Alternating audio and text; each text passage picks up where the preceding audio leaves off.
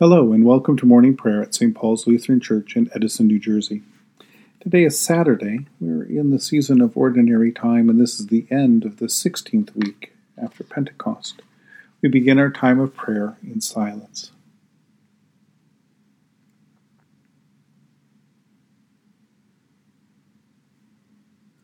In the name of the Father, and of the Son, and of the Holy Spirit. Amen. O Lord, open my lips, and my mouth shall proclaim your praise. Glory to the Father, and to the Son, and to the Holy Spirit, as it was in the beginning, is now, and will be forever. Amen. Alleluia. Visit us with your salvation, and sustain us with your gracious Spirit. Come, let us worship and praise. Come, let us sing to the Lord. Let us shout for joy to the rock of our salvation. Let us come before God's presence with thanksgiving and raise a loud shout to the Lord with psalms. For you, Lord, are a great God and a great ruler above all gods. Come, let us sing to the Lord. Let us shout for joy to the rock of our salvation. In your hand are the caverns of the earth, the heights of the hills are also yours. The sea is yours, for you made it, and your hands have molded the dry land. Come, let us sing to the Lord, let us shout for joy to the rock of our salvation. Come, let us worship and bow down. Let us kneel before the Lord our Maker. For the Lord is our God, and we are the people of God's pasture and the sheep of God's hand. Come, let us sing to the Lord. Let us shout for joy to the rock of our salvation. You have been born anew through the living and abiding Word of God. A reading from Matthew chapter 20. For the kingdom of heaven is like a landowner who went out early in the morning to hire laborers for his vineyard. After agreeing with the laborers for a denarius a day, for a day, he sent them into the vineyard. When he went out about nine o'clock, he saw others standing idle in the marketplace. He said to them, You also go into the vineyard, and I will pay you whatever is right. So they went. When he went out again about noon and about three o'clock, he did the same. About five o'clock he went out and he found others standing around, and he said to them, Why are you standing here idle all day? They said to him, Because no one has hired us. He said to them, You also go into the vineyard. When evening came, the owner of the vineyard said to the manager, Call the laborers and give them their pay, beginning with the last and then going to the first. And those, when those who were hired at five o'clock came, each one of them received a denarius. Now, when the first came, they thought that they would receive more, but each of them also received a denarius. And when they received it, they grumbled against the landowner, saying, These last worked only one hour, and you have made them equal to us, who have borne the burden of the day and the scorching heat. But he replied to one of them, Friend, I am doing you no wrong. Did you not agree with me for a denarius? Take what belongs to you and go. I choose to give to the last the same as I give to you. Am I not allowed to do what I choose with what belongs to me? Or are you envious because I am generous? So the last will be first, and the first will be last. Jesus' parable of the workers in the vineyard makes us uncomfortable because it traps us between mercy and justice. The landowner does something that is unjust, but at the same time also merciful. The workers who were first hired are correct when they grumble that it is not fair that those who worked a full day receive the same wages as those who worked only an hour. It is unfair not because the landowner paid them less than they had actually worked for, he paid them the full wage that they had agreed on, but because the landowner foolishly paid people a full day's wage for one hour of work the landowner's generosity that starts this whole trouble.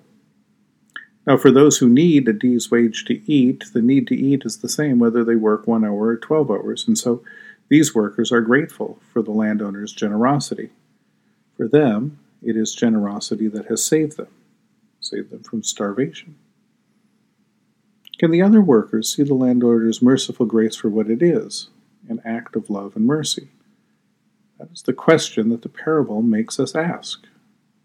Can Israel welcome the Gentiles into fellowship with God in Christ Jesus, even though they are now just entering into the labor of God's kingdom, while Israel has been God's people for a long time?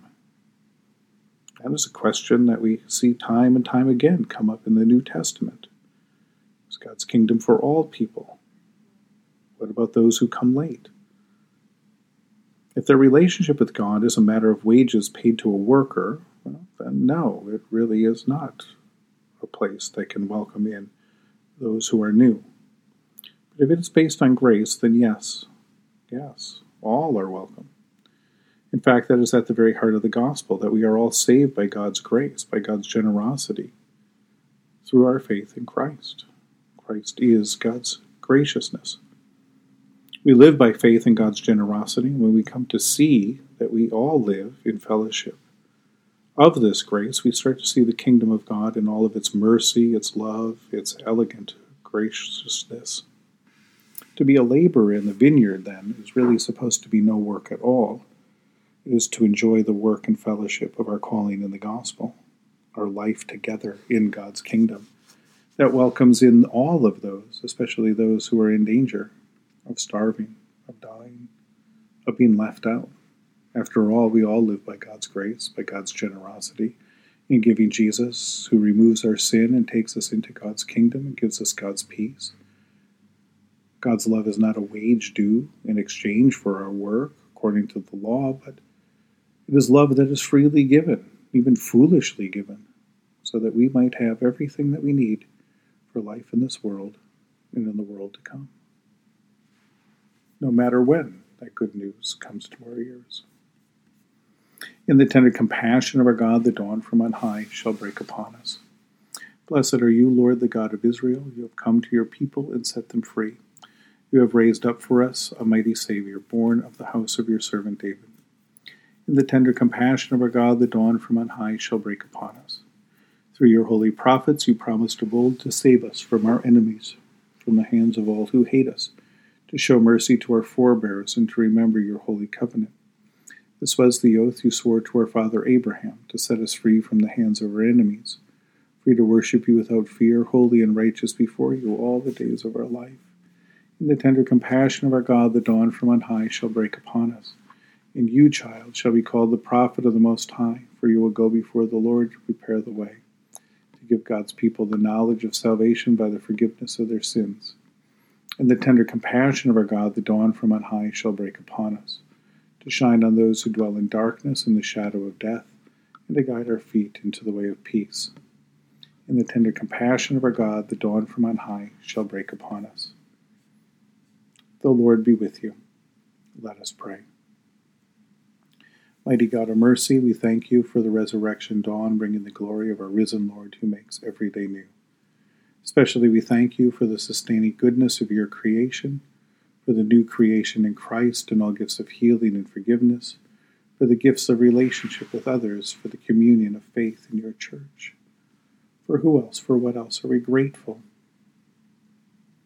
Merciful God of might, renew this weary world and heal the hurts of all of your children. Bring about your peace for all in Christ Jesus, the living Lord. Especially we pray for those who govern the nations of the world for people in countries ravaged by strife and warfare, for all who work for peace and international harmony, for all who strive to save the earth from carelessness and destruction, for the Church of Jesus Christ in every land. And for who else? For what else do we pray today?